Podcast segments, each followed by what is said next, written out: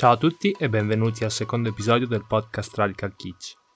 Parto oggi con le introduzioni che avrei dovuto fare nel primo episodio, ma che non ho fatto a causa un po' dell'emozione e un po' dell'inesperienza.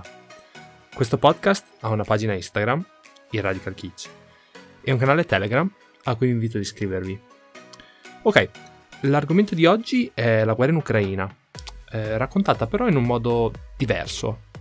Avevo pensato di usare le fake news più comuni per costruire la narrazione, ma credo che serva una piccola analisi introduttiva per capire il conflitto in maniera più profonda.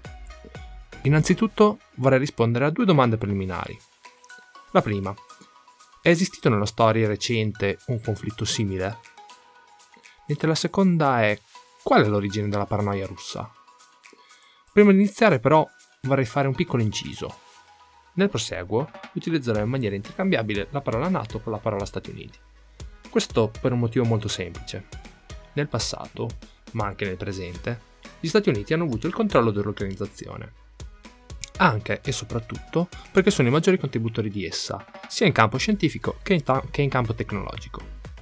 Ok, fine dell'inciso. Anche se la storia non si ripete mai uguale a se stessa, riconoscere le somiglianze tra i periodi storici può dare gli strumenti per comprendere meglio entrambi. A cosa assomiglia questa invasione dell'Ucraina? Secondo me alla guerra del Vietnam, che fu un conflitto armato combattuto in Vietnam tra il primo novembre millenovecentocinquantacinque e il trenta aprile millenovecentosettantacinque. Questo scontro vide contrapporsi le forze insurrezionali filocomuniste, i famosi Viet Cong, con le forze governative della cosiddetta Repubblica del Vietnam, un governo autoritario filo-statunitense sorto l'anno precedente. Perché vedo un collegamento tra queste due contrapposizioni? Innanzitutto le cause dello scontro. La guerra inizia nel millenovecentocinquantacinque dopo che gli Stati Uniti, in preda a una fobia paranoica per il regime comunista, vedono che il Vietnam, una ex colonia francese, entra nell'area di influenza dell'U R S S. Per la NATO, e quindi per gli Stati Uniti, perdere il controllo sul Vietnam, una ex colonia controllata fino ad allora da uno dei membri permanenti del Consiglio di sicurezza dell'ONU, rappresentava un grosso problema.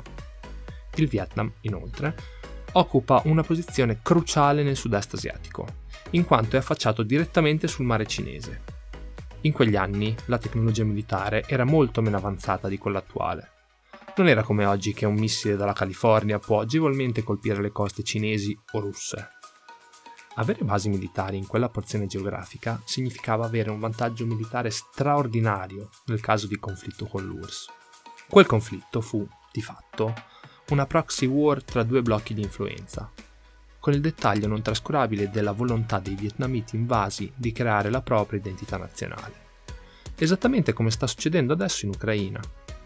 Un altro paragone che viene spesso abusato è quello con la crisi dei missili di Cuba, che fu un confronto, non un conflitto, tra gli Stati Uniti d'America e l'Unione Sovietica, in merito al dispiegamento di missili balistici sovietici a Cuba, in risposta a quelli statunitensi schierati in Italia, Turchia e Gran Bretagna.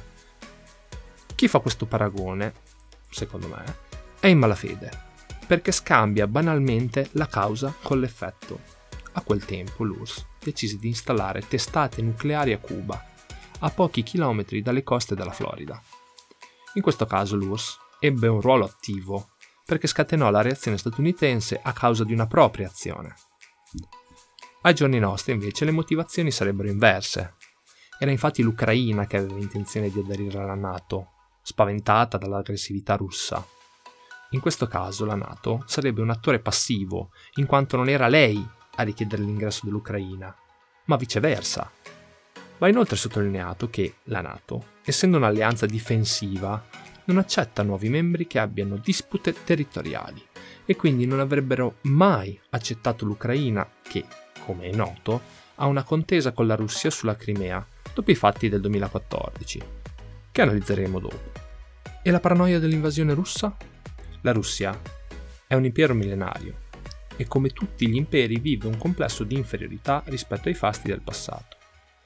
Come tutti gli imperi, inoltre, si nutre di nazionalismo e proietta le proprie insicurezze sulla politica estera.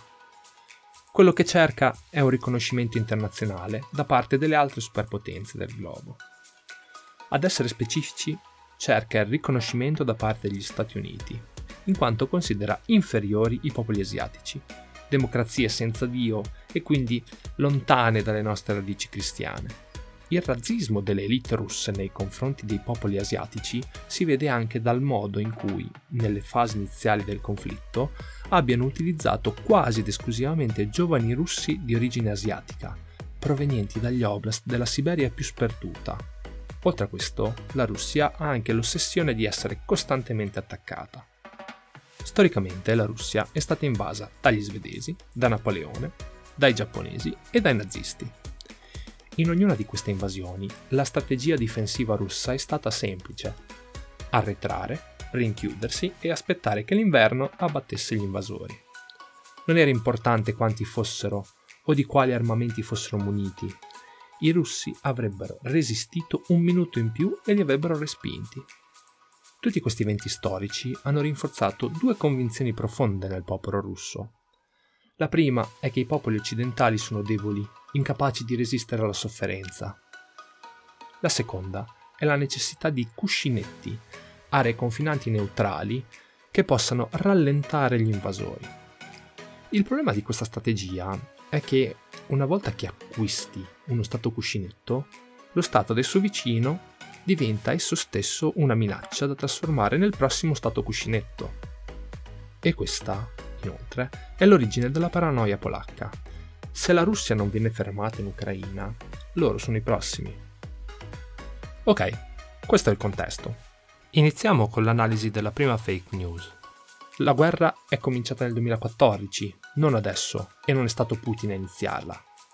È complicato, ma riassumendo, tutto è cominciato in realtà nel duemilatredici, quando, a seguito della decisione di non continuare col processo di adesione all'Unione Europea, iniziarono violente proteste popolari che portarono alla fuga del presidente ucraino in Russia, il filorusso Yanukovych. La reazione russa fu violenta.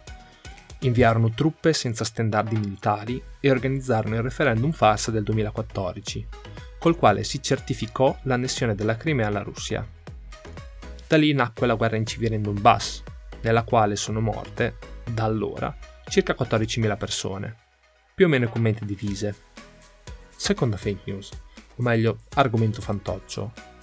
Lui, inteso Putin, ha l'atomica, quindi è meglio non disturbarlo. Ok, lui ha l'atomica, quindi? Quindi può fare quello che vuole? Supponiamo la usi. Supponiamo voglia usarla in Europa. Noi saremo sterminati, ma non è importante in questo scenario. Lui, grazie a questo conflitto, ha dimostrato di non avere tecnologia militare moderna, logistica efficiente e risorse sufficienti. Sarebbe in grado di combattere contro il mondo da solo? No, e lo sa anche lui. E questo è il motivo per il quale è molto difficile che utilizzi una testata atomica.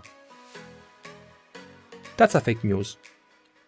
Zelensky è un burattino nelle mani di Biden. Ora, Zelensky sta utilizzando il supporto militare statunitense per resistere, ma gli Stati Uniti non vogliono questa guerra. La Russia non rappresenta una minaccia dal punto di vista strategico, economico e militare. Il Covid inoltre ha creato una pressione inflazionistica sull'economia americana e sicuramente non volevano esacerbarne una delle sue cause, cioè la scarsità di prodotti energetici, prodotti di cui la Russia è una grande esportatrice. Gli Stati Uniti hanno inoltre fatto uscire la notizia della regia ucraina dietro l'uccisione di Anna Dugina, la figlia del consigliere oscuro di Putin. Questo pone una soglia a quanto gli Stati Uniti sono disposti a coprire l'Ucraina e dimostra che non sono intenzionati ad allargare il conflitto. Da tutto ciò che ho detto risulta chiaro che gli Stati Uniti non vogliono la guerra, ma non possono sicuramente accettare una politica estera russa così aggressiva. Quello che rimane quindi è un confronto tra due superpotenze che non hanno un vero obiettivo militare, ma che faticano a trovare una via d'uscita da questo conflitto. Quarta fake news. Le sanzioni fanno più male a noi che a loro. Allora, negli scorsi giorni è uscito un report del think tank Bruegel, che metto in descrizione, che sì, certifica effettivamente che la Russia ha una bilancia commerciale estremamente positiva. Cioè, banalmente, vende di più di quanto compra, e cioè incassa di più di quanto spende. Questo report però certifica anche che la Russia ha iniziato a insabbiare i propri dati macroeconomici a partire dallo scorso marzo. Nonostante questo risulta però chiaro un forte rallentamento economico, pari più o meno a una contrazione di oltre tre punti percentuali di P I L. E in più alcuni settori core per l'economia russa, come l'industria automobilistica e l'industria legata all'aviazione, hanno subito una fortissima battuta d'arresto.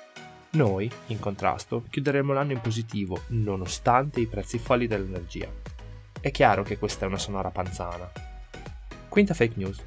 La NATO è un'alleanza difensiva e quindi non si sarebbe dovuta immischiare nel conflitto. Naturalmente è vero. La NATO è un'alleanza difensiva, cioè non può essere lei a dichiarare guerra per prima, ma può solamente rispondere quando uno dei propri membri viene attaccato. In questo caso però la NATO non è formalmente implicata nel conflitto, ma sono piuttosto i singoli stati, quali Italia, Francia, Inghilterra, Stati Uniti, Polonia, Turchia, che inviano aiuti militari in maniera indipendente. È chiaro però come tutti gli stati che ho appena citato facciano parte dell'Alleanza Atlantica, e il motivo è banale ma non scontato. Nel passato si è lasciata carta bianca a Putin. In Cecenia, quando le sue truppe hanno effettuato una vera e propria pulizia etnica. In Siria, dove ha mostrato il meglio della sua tecnologia militare, ingannando tutti gli osservatori internazionali sulla forza del suo esercito. Banalmente, in quel conflitto ha utilizzato il meglio del suo arsenale militare, tecnologia che è incapace di replicare su larga scala. In giro per il mondo, i servizi segreti russi hanno violato ripetutamente le sovranità nazionali, avvelenando e uccidendo giornalisti e nemici del governo di Putin. I russi hanno inoltre iniziato una guerra asimmetrica alle infrastrutture strategiche degli stati nazionali. Le guerre asimmetriche sono attacchi informatici il cui unico obiettivo è spegnere un servizio o un'infrastruttura del nemico. Questa è lunga introduzione per dire cosa? Cosa sarebbe successo degli stati NATO se non avessero aiutato l'Ucraina? La prossima sarebbe stata la Polonia, che appartiene alla NATO. È quindi chiaro come l'Occidente non potesse voltarsi dall'altra parte. Sesta e ultima fake news. Con le armi non si costruisce la pace. È falso. Mostrare la pochezza dell'esercito russo è l'unico mezzo per portarlo a un tavolo di trattativa. Se avessimo continuato a scappare dalla nostra responsabilità, sarebbe accaduto esattamente come dopo la conferenza di Monaco del millenovecentotrentotto, quando, nonostante Hitler avesse ricevuto tutto ciò che aveva richiesto, invase comunque la Polonia, pur dopo essersi impegnato a non farlo. Il commento critico migliore a questo atteggiamento passivo di ricerca della pace lo fece Churchill, quando disse «Avete scelto il disonore?» e adesso avrete la guerra. Ok, direi di aver coperto abbastanza temi per un solo episodio. Grazie del vostro supporto. Un abbraccio kitsch.